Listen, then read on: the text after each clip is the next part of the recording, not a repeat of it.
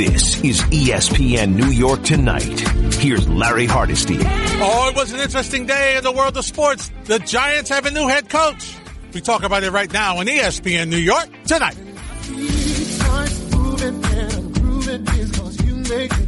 What a night for the Rangers, huh? Ranger fans, are you ready for the Prince to surpass the King? I tell you, this kid, Shesterkin, looks pretty good. Looks pretty good in goal. And then, of course, you have Tony D with a fabulous night. Great night for the Rangers.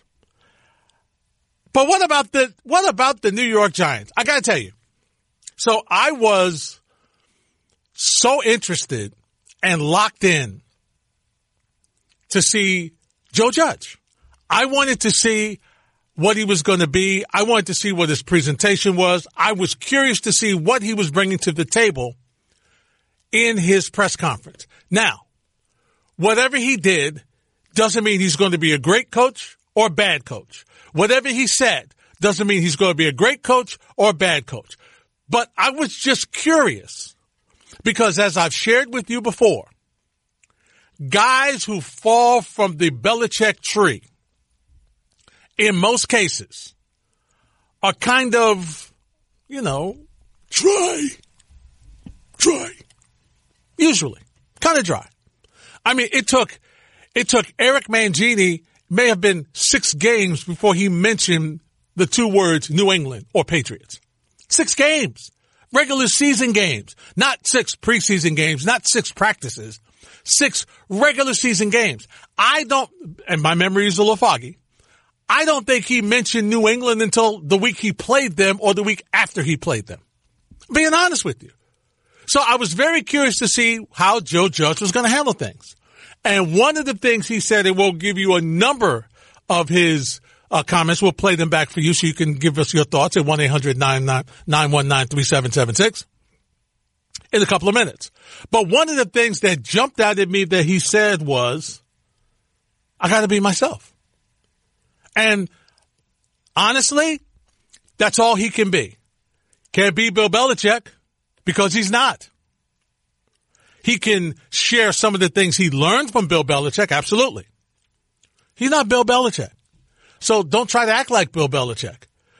And it looks as though he's going to be a regimented guy who is not going to take any nonsense.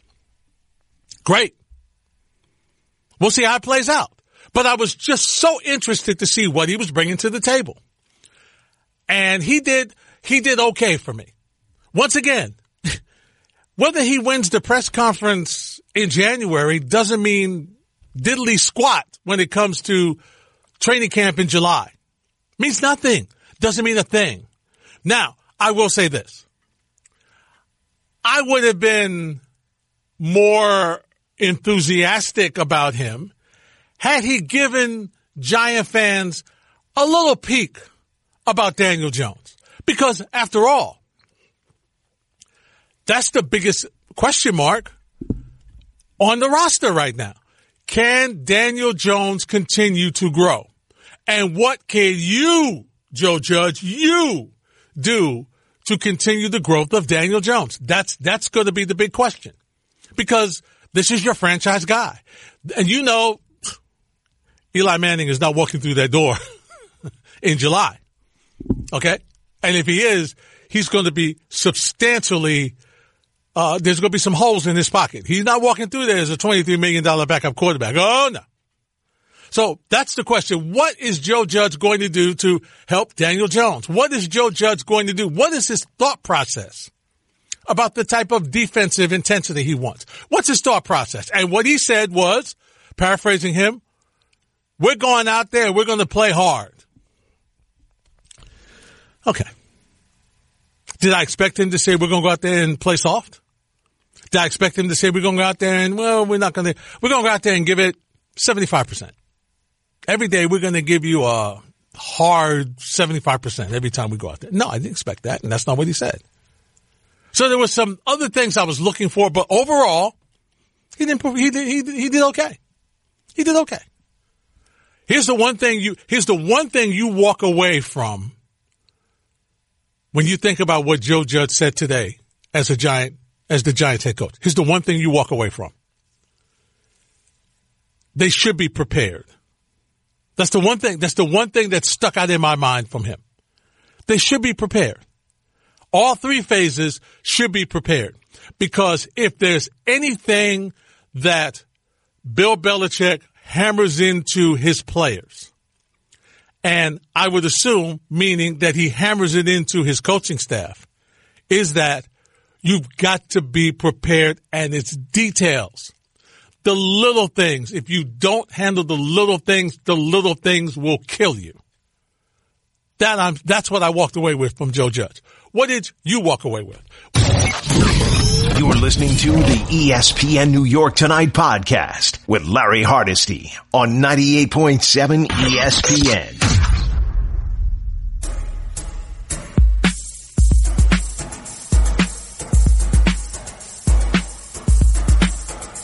It's ESPN New York Tonight on 98.7 ESPN. In case you're new to the show, something we call Throwback Thursday. Check this out. We do it musically. That would hopefully take you back to a time when you did uh, some moves on the dance floor at one of these uh, hot partying establishments in the Big Apple back in the day. And we vary the music just to see if you can uh, shake up that memory. See if you remember this one.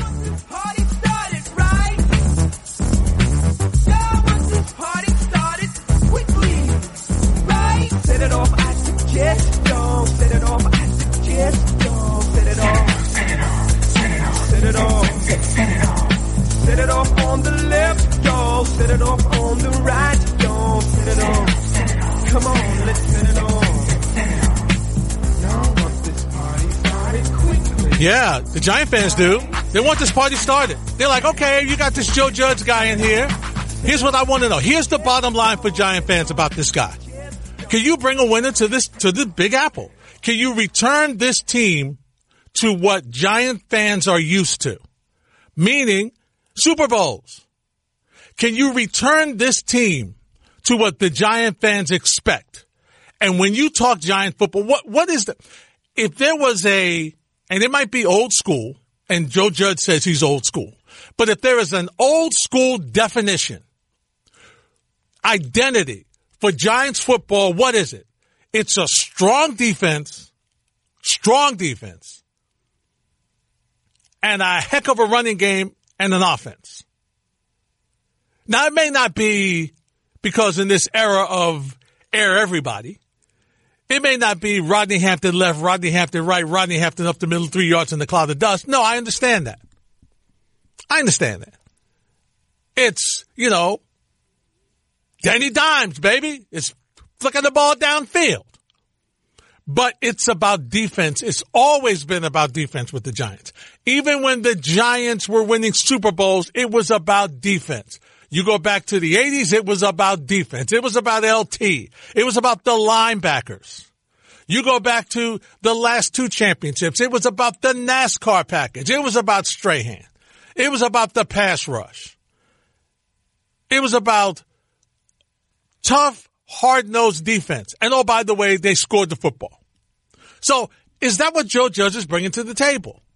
Well, let's see. Let's go back and hear what Joe Judge has got to say. Joe Judge, what did you learn? Because obviously, Bill Belichick and Nick Saban wrote glowingly about him and what he brings to the table. So, Joe, what'd you learn? I think when you work with anybody, you try to absorb as much as you can from them. And you're going to always have the opportunity to learn lessons if you pay attention and are willing to learn something new. I work for two great coaches, Coach Belichick and Coach Saban. There wasn't a day I went to work that I didn't come home with a full new education. And I knew fully every day that there were coaches out there that would pay thousands of dollars to sit in a staff meeting and just hear the wisdom they were saying on a daily basis. I'd like to think I wasn't fool enough, foolish enough to squander that. Both have a very unique style about them. Both have a world of knowledge. Okay. Both have a lot of the same philosophical views and a lot of the same values. What I learned from Coach Saban was not an individual lesson. What I learned from Coach Saban was it's important to address everybody, not only on the what they have to do, but how it should look, what we're going to do to get there, and why it's important. And what you find out when you're coaching players, they're not robots. And if they understand what the end result's supposed to look like and why it's important, normally those players are going to take the principles that you instilled in them and in the game make a player's adjustment. And you're going to learn more from the players than they are as a coach because they're going to find a better way to do it in the heat of the moment with a certain adjustment. Now, if he, translation for me, it sounds like he wants to do something that very few coaches do. Maybe they set out to do it and can't. Maybe there's a reason why they change him midstream. But he sounds like he's a guy who says, you know what? I'm going to fit my scheme to what the players bring to the table as opposed to doing it the other way around. As opposed to say, okay, you're the linebacker okay, you've got you've got issue. Maybe you don't run laterally, maybe you don't, but you're the linebacker. Doggone, you're gonna play linebacker. No, no. You need. What is the job of a coach? And I've said this a thousand times. The job of a coach is to put his players in the best position to win the game and to play to their strengths. Doesn't necessarily mean that you have to fit them into what you do best. You have to find out what they do and put them in the position and give them the confidence and the tools to execute what you ask them to do. So from that standpoint, I like that. If that is what he's able to do. Because think about this, ladies and gentlemen. Head coaches are a lot like politicians. All they have these grandiose ideas in the beginning about how it's going to be. Oh, we're going to do this. Oh, we're going to, you know what we're going to do? We're going to bring you championships because we're going to play hard and we're going to be mean and nasty and then you get to your, and then you find out what you have. And you're like, well, we may have to make some adjustments here. So that's why I said the press conference really not that big a deal. But because of the fact that he came out of nowhere, I was really curious to see what he had to say. Here's something else he had to say. He was asked, what does he want the team to look like? I want this team to reflect this area. I want the people that pay their hard earned money in the neighborhoods of New York, North Jersey, South Jersey to come to our games and note the players on the field play with the same attitude they wake up with every morning. That is blue collar. It's hard work. It's in your face. We're not going to back down from anybody. We're going to come to work every day and grind it out the way they do in their jobs every day. And they can invest their money in our program knowing it's worthwhile, they put a Giants uniform on, they put a Giants hat or jersey on, that it's not representing just the 53 on the field, but it's representing their neighborhoods, their communities, and their families with the values they have instilled in their children. Sounds like when Rex Ryan says, and you know what? You take one of ours, you're going to take two of yours. Well, two of theirs, as he would say. What are your thoughts on the Giants right now, coach? At this moment, my priorities are pretty simple. I have an outsider's view of this team. I've competed against the Giants. I've studied this team from the outside looking in, preparing myself for this job and opportunity. But I have to make myself fluent in a language within the building. I have to study the players. I have to evaluate the current coaching staff and give everybody a fair evaluation to make sure we make the right decisions. That I have a clear vision of what the path going forward needs to be to help these players progress the correct way. Okay, I'll settle for that. But you could still say, hey, listen, I'm not here every day, but I got to admit, looking at Daniel Jones from the other side of the field, like some of the things he's done, he's a young quarterback. He's got, he's got to improve. He'll get better. We're going to coach him up. We're going to do what we can do to take him to the next level and continue to help him improve. Give me something. If you're a fan base, you want to know what the guy thinks about your quarterback. You don't have to give me details about this is what we're going to do. We're going to run this type of offense. I don't need to know that. You don't have to tell me, well, this is what's happening with the, we're going to go with a 3-4 scheme. We're going to shoot. I don't need to know that. And listen, you're coming from New England. You're not going to tell me that anyway. Got it. But you got to give me something about my young quarterback who's going into his second year under your tutelage. I need to know something. What do you think about this kid? Listen, you know what? He's accurate stood tall in the pocket, like what I saw from him. We'll get to know him better, and then we'll we'll see what else we can do with him. That's what I need to hear about the quarter. You have to, as the new head coach, you got to give me something, especially about the quarterback. How's your staff looking? I do not have a staff in place. Yes, I have some names in mind, but we will talk to everybody. We will take our time. My priority is to put the right men around these players that they can come to work every day. They can be coached hard. They can be taught. I want good people. Before anything, if you're going to work in an organization, you're a good person. I don't want any alternative agendas. Yeah, that could be a problem. you got to know who's going to help you out. You're in a foxhole. You need to know the Michael Kay question on, on, on center stage. If there's anyone you want to be in the foxhole with, who would it be? When you're a head coach, that's what you need to know. That's what you need to know. And here's the thing that's so important. You got to, you have to be able to hire the best people. They may be your friends. They may not be your friends. I know you want to be, you want to hire somebody, especially in your first job that you're comfortable with. Of course you do. Obviously. But you know what? They better be able to do what you need them to do because the spotlight is on you. You are in a position, fair or unfairly, where you need to produce because the Giants have struck out on their last two head coaches and they don't want to make it number three. And clearly you don't want to strike out. That's obvious. That's obvious. But there's even more pressure because the last two have not done well and they have exited before their term of contract was up. So there's a lot of pressure on this young man. A lot of pressure on him to make sure that he gets it right. I'm very curious to see what happens. I'm, I have no, listen, I don't know what it's going to be like. He doesn't know when it's going to be like. He was very honest, like what I saw, like a lot of things. The time will tell just how good he is or how good he will be or whether he can handle this.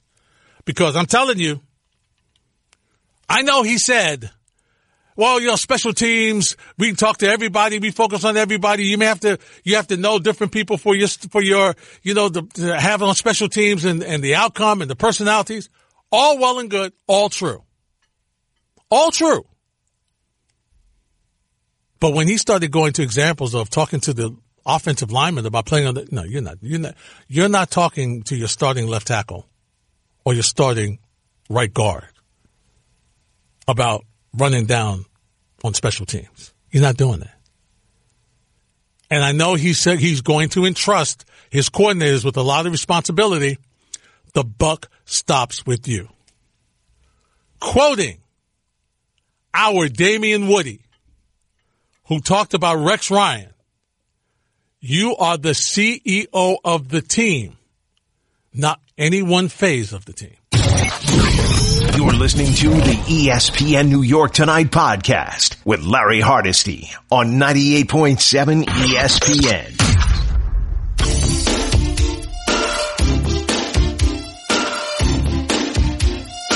It's ESPN New York Tonight. Throwback Thursday. So here we go.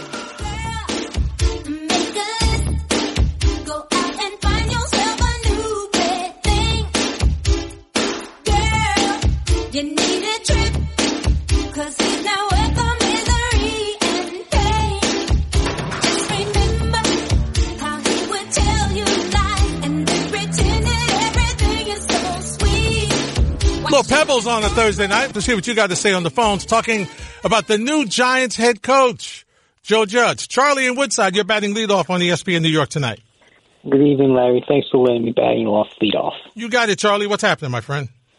So, to be to be full disclosure, the Giants made this.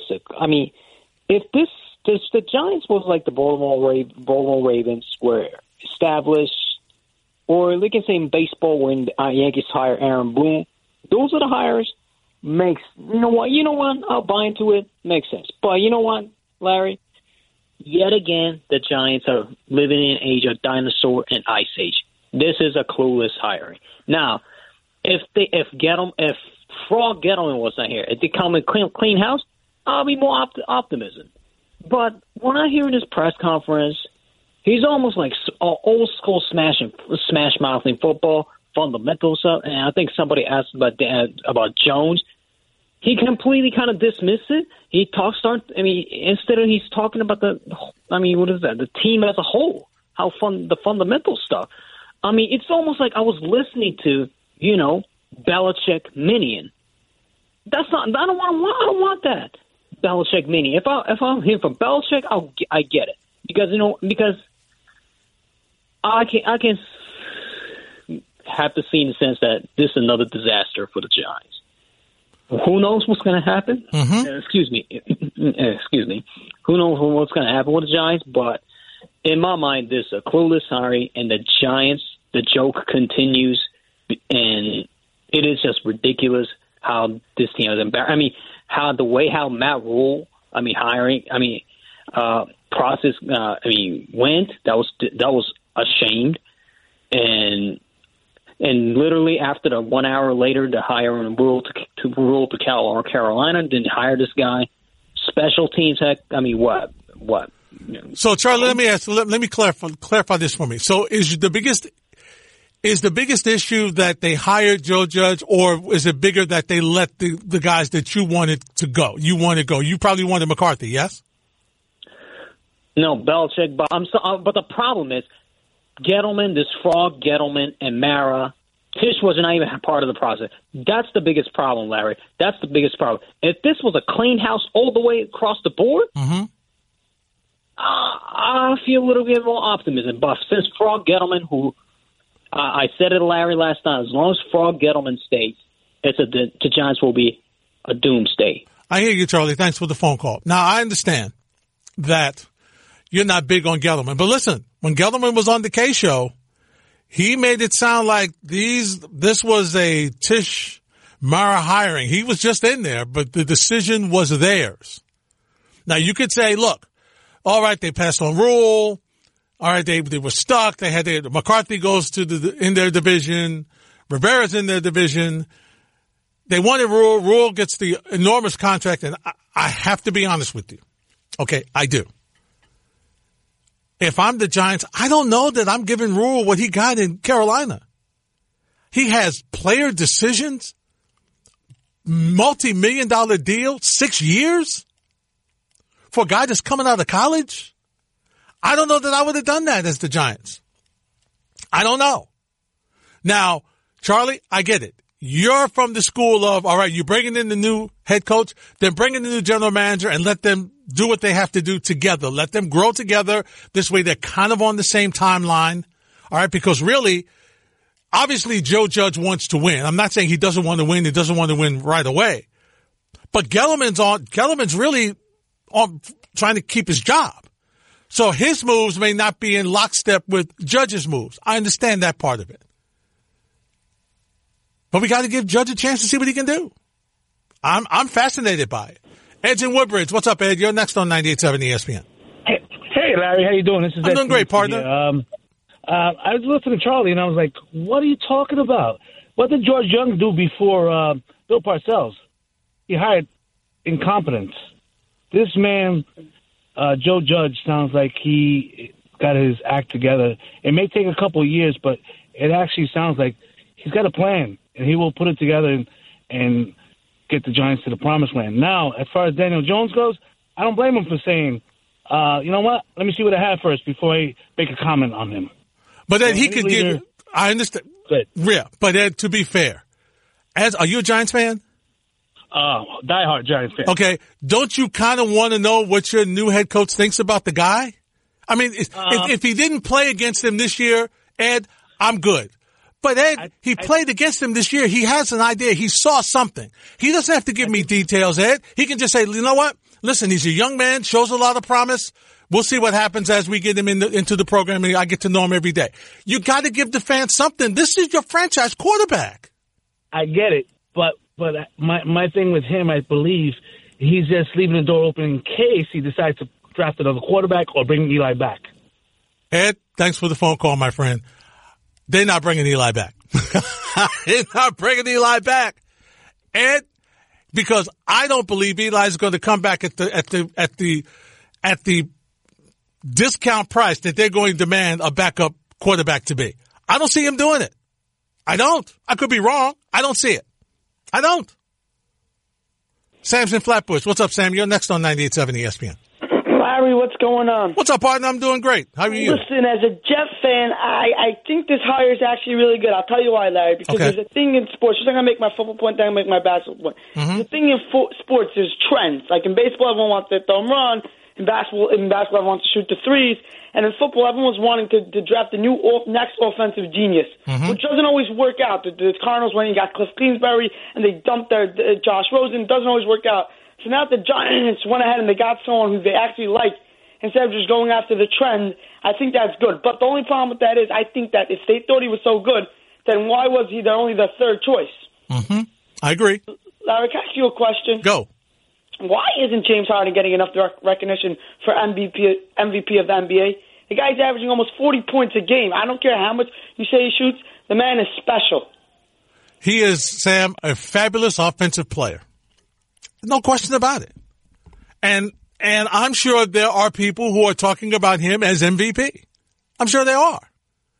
But at this point, when you see what the two LA teams are doing, and you see what Luka Doncic is doing in Dallas, and you see what Giannis is doing in Milwaukee, and remember, you know what kind of hurts him right now is the fact that he's got Russell Westbrook on this team. So that that that kind of hurts him as well. You know how I feel about James Harden? He is a fabulous, unbelievably talented offensive player. And I hope that this year, this is the year where he's able to parlay that and bring that to the postseason when everybody's watching and everybody can see and when it really counts and he has the type of performances or close because obviously you're playing against tougher teams because they are playoff teams and you're playing against better defenses and you're playing the same team over an amount of games. So they get to know your plays and you get to know their plays and it's harder to do. I get it. But at some point in time, he's got to raise his game in the postseason so that he can get the season long accolades that he deserves. But he, he, right now, for what he's able to do offensively, he is tremendous. And in the regular season, there's very few who are better, and he is entertaining as heck. Now, personally, if he, you know, moved the ball a little bit more, which he's starting to do, and doesn't give me the false into the fouls and stuff like that, I would appreciate him more. But I can't take, I can't sit here and tell you he's a bad player. He's a phenomenal player offensively. Phenomenal. And you're right. He's definitely in the MVP voting. But when you look at what LeBron is doing and you look at what, uh, you know, uh, uh, other folks are doing around the league, they're just not doing the same things. You're listening to the ESPN New York Tonight podcast with Larry Hardesty on 98.7 ESPN. Make that move right now, baby. Well, Shalamar to start off the second hour on our Throwback Thursday. Dance to this. many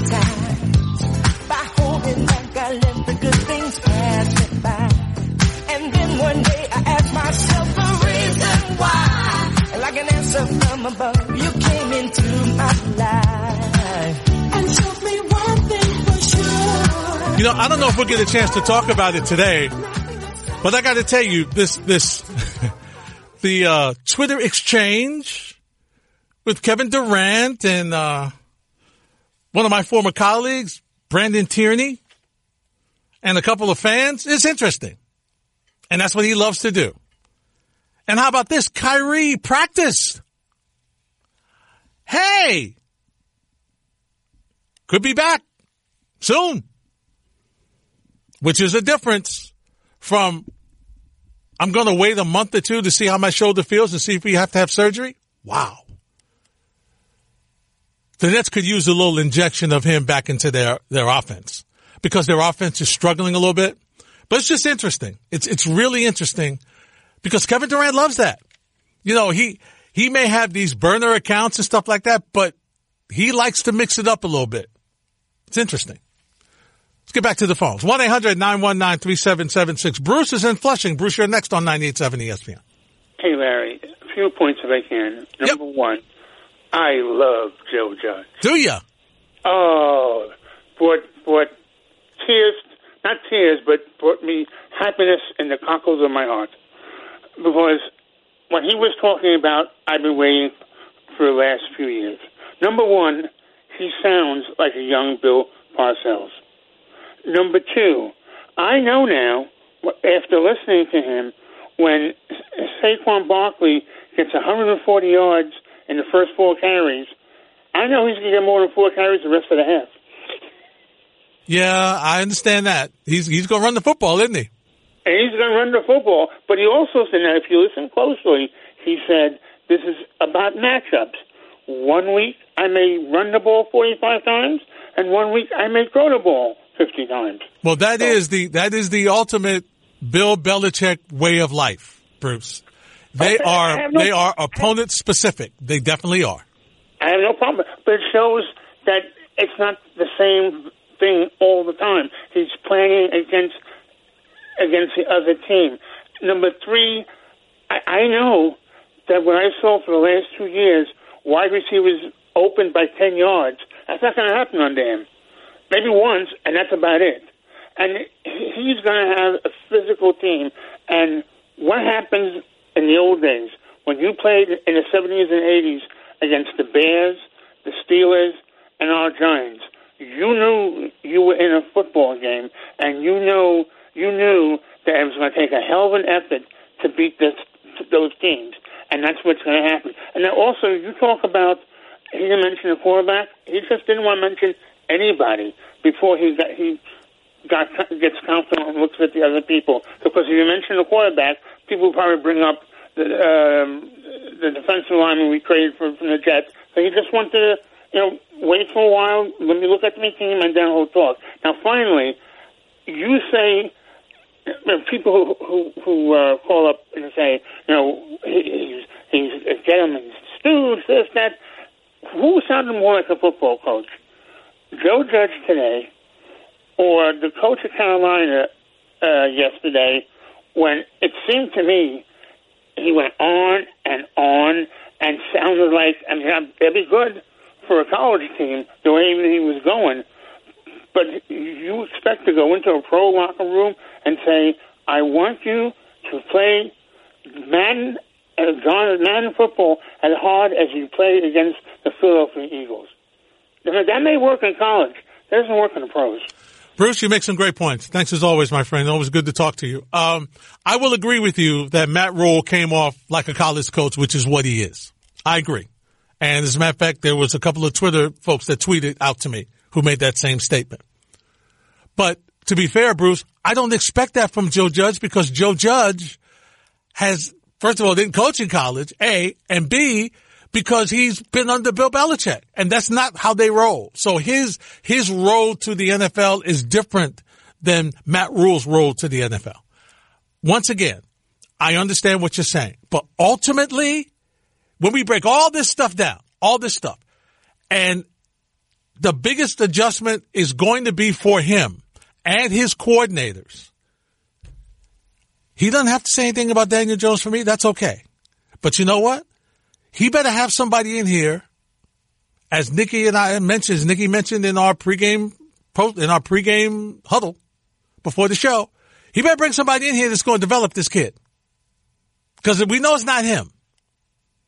Okay. He better bring somebody in here, either some offensive coordinator or some hot quarterback guy who's going to, who's going to make sure that this kid continues to grow.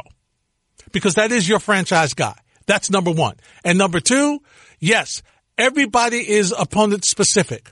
And yes, that is what Bill Belichick preaches to the highest. But you know what else Bill Belichick does a phenomenal job in doing? He makes adjustments. And ultimately, that's where your coaches are, that's where they make their money. Because yeah, your opponent specific, but then it seems like, you know what? Maybe what I have to do is see what, to get an idea of what he's going to do. Maybe I'll just sit back and see what New England did. And they'll give me kind of an idea of what they're going to do. And what will he be able to do to counter?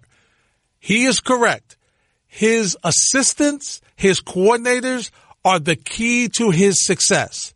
They better be good. They better be good. And he's going to have to lean on them because this just in. Yes, it's closer because you're special teams and you do touch more players than just the offensive coordinator and the defensive coordinator. He's absolutely right. You do touch more players. But here's the other thing. You don't have the time to be in depth with them either. you just have a you just have an overall idea about what's going on because you have to focus on schemes and you have to focus on every aspect of this team. You don't get to just have just the special teams. Even though he may know all the players and he knows what they can do on special teams, it's different when you have when you're responsible for everybody.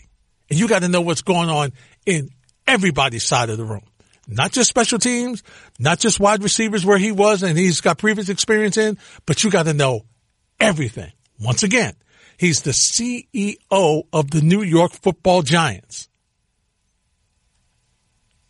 Good luck. Mike's in Queens. What's up, Mike? Good evening, Larry. Good evening, Mike. I'm doing good, man. How are you? Uh, Gotcha. uh, Larry, the uh, New York Giants. Yeah, my silence tells you everything you have to know. Uh, on the Michael Kay show, the guy who covers the Patriots, Mike Reiss. had him on, and he said there is a Parcells type to him in the sense of when he was on the practice field, you could actually hear him, and this is a special teams coach. Mm-hmm. So he is more vocal. What was that? No, go ahead.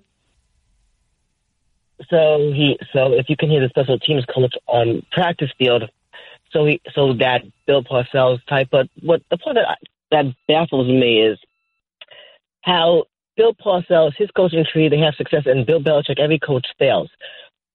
I mean, did Bill Parcells do a better job of telling his assistants this is what being a head coach does? This is the things you have to do, and did he teach them, prepare them? Because Bill Belichick, his assistants cannot do the job. So what? So what is the difference? How did Bill Parcells teach them? And I mean, does Bill Belichick just not tell them anything because that's how he is? But I just, I wish I knew how, how the difference. But uh, can Judge do the job? I mean, well, it's better than the Jets uh, than, uh, than the Adam Gase news conference. His eyes weren't as big as the podium, so that's a good start. But uh, if you're the uh, Giants, if you wanted that control, uh, then okay. But I still, I still don't know why the didn't, why the they the Jets, why did nobody hire Mike McCarthy? Like, what is it about it? Like, because Aaron Rodgers gave him what a, tag?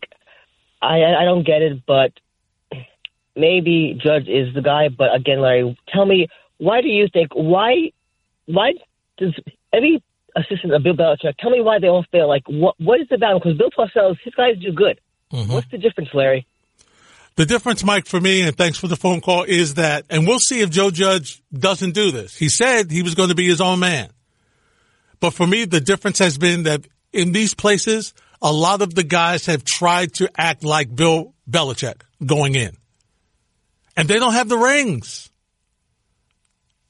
to act like Bill Belichick.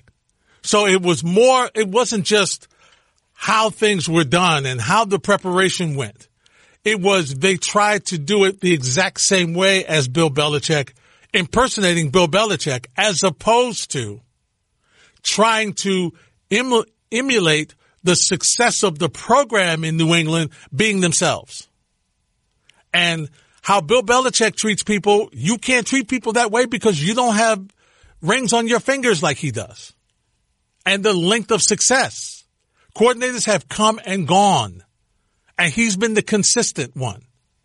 So that's been the biggest uh, uh, biggest difference for me. And once again, I only go by being here when Eric Mangini came down from New England. And when he was Eric Mangini, he was entertaining. If you had the chance to speak to him off to the side and it wasn't in a, you were just asking a question that wasn't about, you know, state security or what the, what the game plan was or something like that. Eric Mangini is a brilliant football mind. He is brilliant. Brilliant. I learned so much from him in press conferences and talking to him on the side on those few occasions that I did. Brilliant. You never got that from him because he was trying to be Bill Belichick instead of trying to be Eric Mangini. You want, you really want to get Eric Mangini going about loving Eric Mangini? Talk to him about boxing. Love boxing. Big boxing guy. Had Teddy Atlas come to the Jets on a number of occasions to work with them.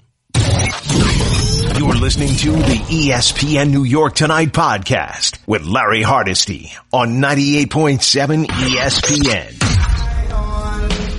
Many tears fell from my eyes.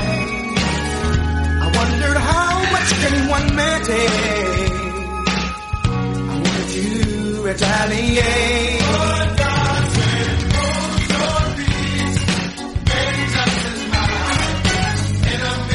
Little commission from back in the day. You remember that group? Had a bunch of very, very talented young men who went on to have individual careers. They sang together early. They're good. Some nice tune. Albert's in Jersey. Albert, you're next on 98.7. Hey, Mr. Hardesty, how are you doing? I'm doing great, partner. What's up? All right, so I was just calling to uh, give my two cents about the uh, Giants coaching hire. Uh huh. Um, so, I, I mean, I'll start with number one. We're we're again with another Bill Belichick assistant. We're what maybe one in six with the success rate of them. We got you know Charlie Weis with Notre Dame. We got Romeo Crennel with the Browns in Kansas City. Eric Mangini with the Jets and the Browns. We got uh, Brian Flores in Miami. That's still a question mark because that's still in the progress in the process. Um, we got uh, Matt Patricia in um, Detroit. That's still work in progress. But neither of those two look promising either. I mean, the only one that you know you can really point to success with is Bill O'Brien with Penn State and now with the Houston with the Houston Texans. Mm-hmm. I mean, it, Bill Belichick doesn't seem to prepare his assistants for the rigors of a head coach because, like you had stated before, they all seem to try and emulate him, and you know they get stuck in that and never seem to have their own success. Mm-hmm. Uh, of course, you know, barring Bill O'Brien. Um, second point, um, if we're going to go based off of a man's credentials, okay, well, he was a special teams coach and coached the wide receivers in New England. The special teams unit outside of Matthew Slater was average at best. I mean, that's not really a ringing, you know, endorsement. And the wide receivers was, as per Tom Brady, one of the more, you know, unreliable units in the NFL. Even he said he had trouble trusting his wide receivers.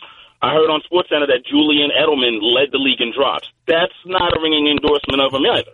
Yeah. So I mean, you know, it, it, you got that, and you know, combined with the fact that he's another Belichick assistant, it, it doesn't look good.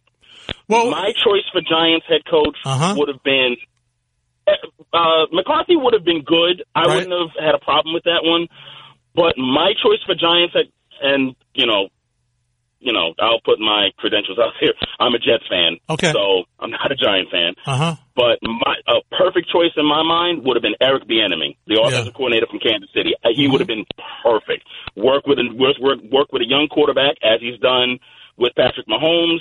You know, he's worked with great players. He's you know been calling the plays in Kansas City. He would have been perfect in my mind. And to be fair to him, Albert, thanks for the phone call.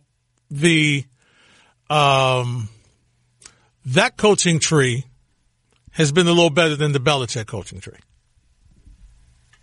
You know, that that that coaching tree, the Andy Reid tree, has been a little better. been a little better, to be fair.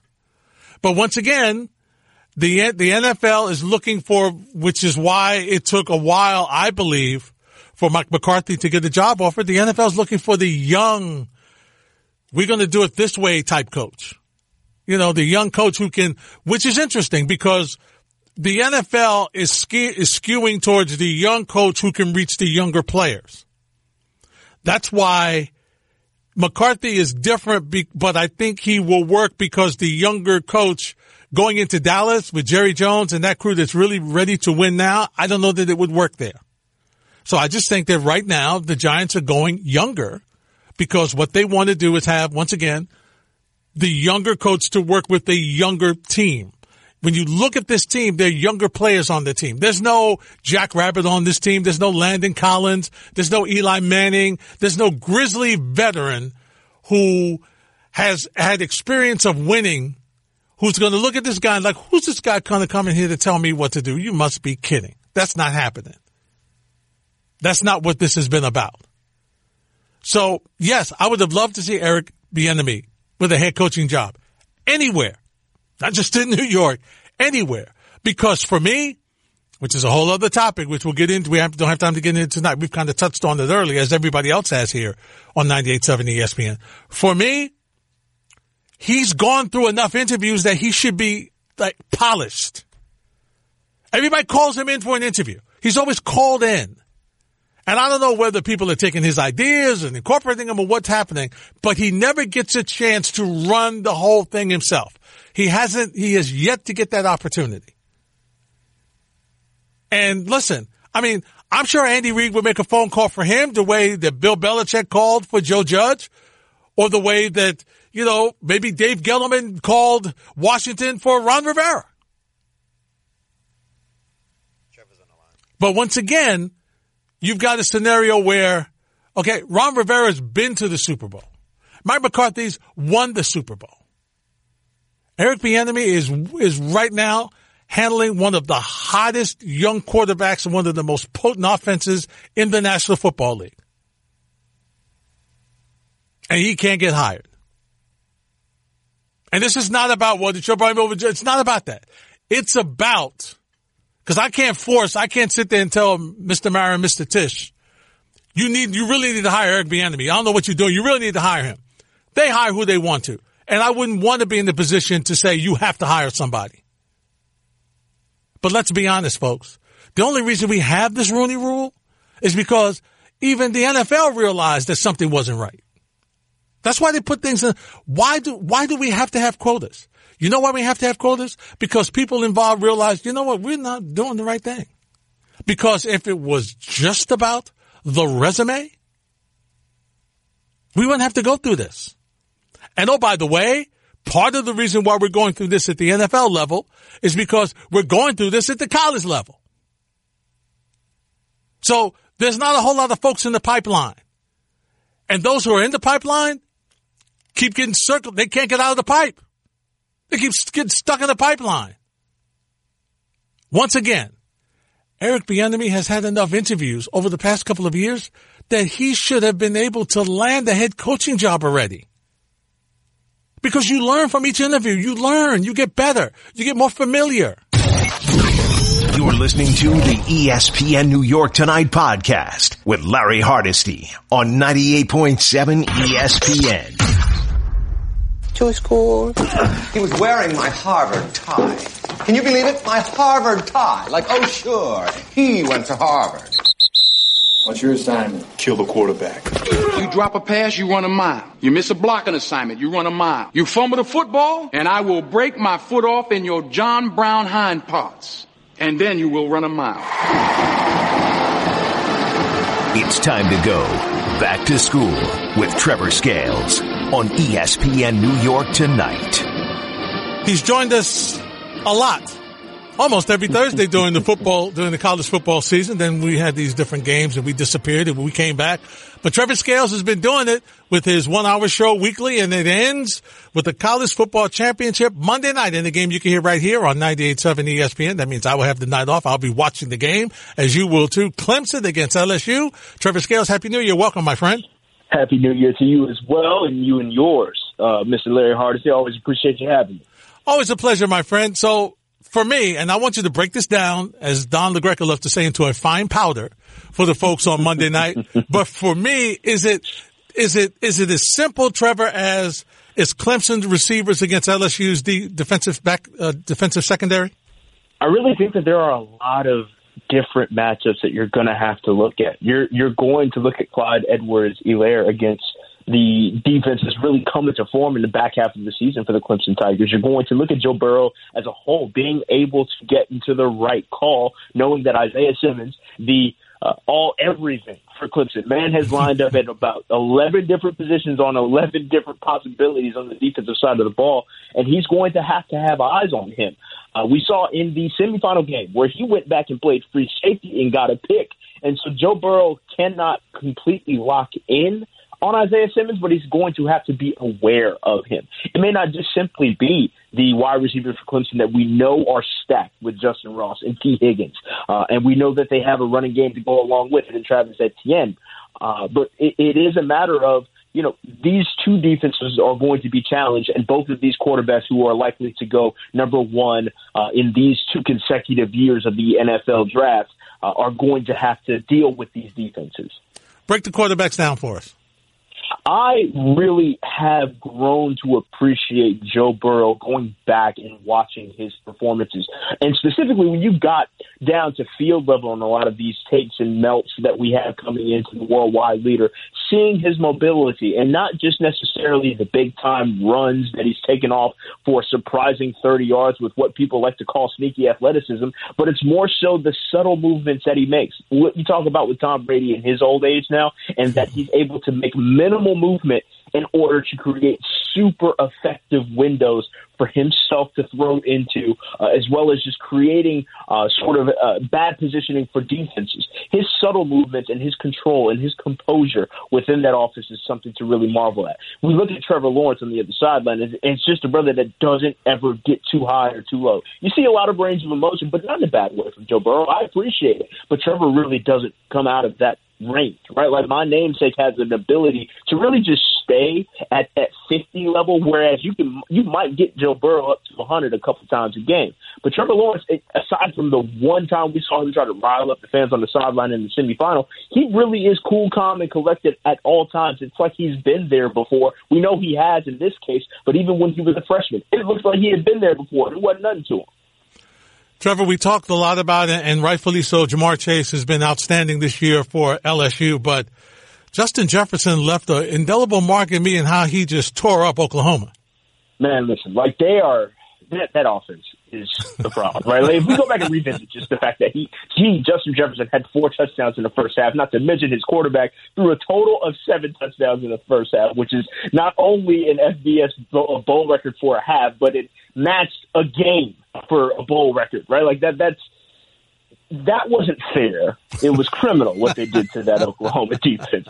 I was I happened to be blessed to have the opportunity to head out to Phoenix for the Fiesta Bowl, the game that followed that uh, Peach Bowl. And I saw it got up to twenty-one to nothing, and I said, you know, or twenty-one-seven, and I said, you know what? I want to actually go take in the scenery before things get too hectic on the field. I'm going to go take a lap, just trying to see. I, by the time I took one lap around a hundred-yard field, right, like fifty-three yards of crossways, two hundred-yard trips either way. It was over. It was 35 to 7. I don't know what happened. I didn't make the touchdown to score. I took one lap, didn't stop. I just wanted to quickly stretch my legs out. That offense just proved to be such a problem. But between both Ja'Marr Chase, Ja'Marr Chase and Justin Jefferson, like that is just a tandem uh, that is only rivaled, frankly, by the Cats down in Bama. It feels like when it comes to just a wide receiver core that has depth, uh, and really Clemson too, right? Like those three programs have shown the propensity to have just multiple options out on the edge uh, that you really have to make sure you're mindful of at all times. Treavor, what's what's a what's a player? What there's all in, in games like this. There's always somebody that we don't hmm. expect that's going to make a big play. We're going to be hmm. like, where did this kid come from? Uh, hmm. see, see, see file under Tua a couple of years ago, coming off the bench for Alabama. Who who is who could that player be for both sides?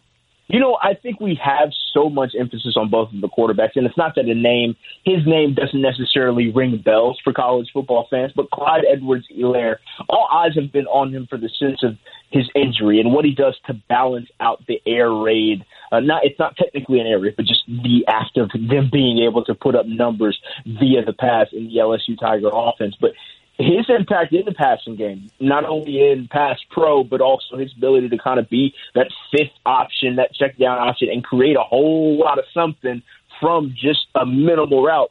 Uh, that's something that I really do expect to really be a game changer in this one. And for Clemson, you look at Travis Etienne, and he's obviously been a playmaker down the stretch for them. But Isaiah Simmons, the, mention, the, the name that I mentioned that does everything on defense for them, look for him to be a part of just about any play at any given moment that can really turn the tide in the favor of the Tigers. Treavor, it's always decided by coaching. It's always decided by adjustments. Give break down the coaches for us. We know these guys are fabulous coaches. They've built programs who are outstanding. Uh, what's the coaching matchup like? This is two. These are two of the most lovable figureheads, right? Like uh, it feels like in college football right about now, right? And in Ed Orgeron and Dabo Swinney, right? Like I, I may have my opinions about the takes that Dabo Swinney has about uh, the amateurism concept or whatever have you, but it goes without saying that he has a pulse on that locker room, and he has his guys galvanized in a way uh, that not many people can really create, and in a short period of time, it feels like too. And he's not necessarily the football savant that people would expect. For instance, Nick Saban. Nick Saban is the guy that you expect to really know the X's and O's through and through. Dabo, on the other hand, surrounded himself with incredibly smart people that really want to be in that coordinator role, and they do a dang good job doing it. You go across the sideline uh, across the field rather to the other sideline with Ed Orgeron. He's a guy that not only has captured just a sense of the team, but the entire state of Louisiana, right? Like he looks like gumbo personified and he talks like it too Mm-hmm. and i think that just plays into the identity and just the the the the, the characteristics of that team and how they have all just sort of ra- circled the wagons and been a, uh, about just the state of Louis- louisiana and putting on and it's a home game for the national championship for them so like what better situation and uh, stage for them to be on um, and similar to Dabo, like he's not necessarily the football savant, but he brings in Joe Brady, a guy that can really create that offense to be something that opens up and has just an incredible amount of production. Uh, and he has his defense right that he always has, and leans on his coordinators to really just make that team go. All right, Treavor. Last uh, last question, two parter. The over under is set at sixty nine point five points for this Ooh. game. All right. Ooh, Uh, which yeah. way do we go? Do we go over? Do we go under? And who wins? Okay. I will say uh, the under is for cowards. Let's go for the over here. I, I do think that we're going to see at least 35 apiece from these two teams, right? Like, I think they are perfectly capable of doing it. Uh, LSU's defense is more questionable than Clemson's, but I just think that what uh, Joe Burrow has been able to do all season long really does run up the score, and they're just going. It's going to be whoever has the ball last is going to end up walking away with this thing because both quarterbacks are just so dang composed that they are not going to bat an eye when it comes to that last second heave or two minutes they got to run. Uh, second part of that question was remind me, please. Who wins? Oh God! Why? I don't want to make that pick. I, I did. I just want to. Have, I thought I was going to get out without being able to actually hone in on one. Because You know me better than that. I You know me better than that. I should. I should. uh, I, I think it is just a sort of there's fate involved at this point when Mm-hmm. it comes to the LSU Tigers, and I really don't have another uh, attribute to assign it to. Right, like Mm-hmm. these Jokers have just built up to this point in the season to where they have a home game in the Superdome, Yeah. an hour drive away from their crib to lock up the national title with uh, the prodigal son of Southeast Ohio has that has been adopted by all of Louisiana and Joe Burrow. Like, man, this just it feels right for them. And though I have the utmost respect for Dabo Swinney and the Clemson Tigers, uh, I, I just think that it ends up being one of those home field advantages. I hear you. Treavor, listen, uh, next Thursday, I want you to come back, give us your thoughts on the game, and we want to touch on, I want you to pick out, I'm giving, this is your homework assignment. Okay. I want you to give me, think of, because I'm getting my, my audience ready for the upcoming draft. Yes, Top, sir. top three running backs, which I know you, you could tell me right now. Oh yeah, we can do that, yeah. you got another segment. man. We can do that too, man. Fire it up, man. You know, top old lineman, you know, give, give me the top guys that are going, Mm. top, top three guys on both sides of the ball that are going Most in the draft next week. All right? Most certainly, would be happy to. Thank you, my friend. We'll talk. Enjoy the game.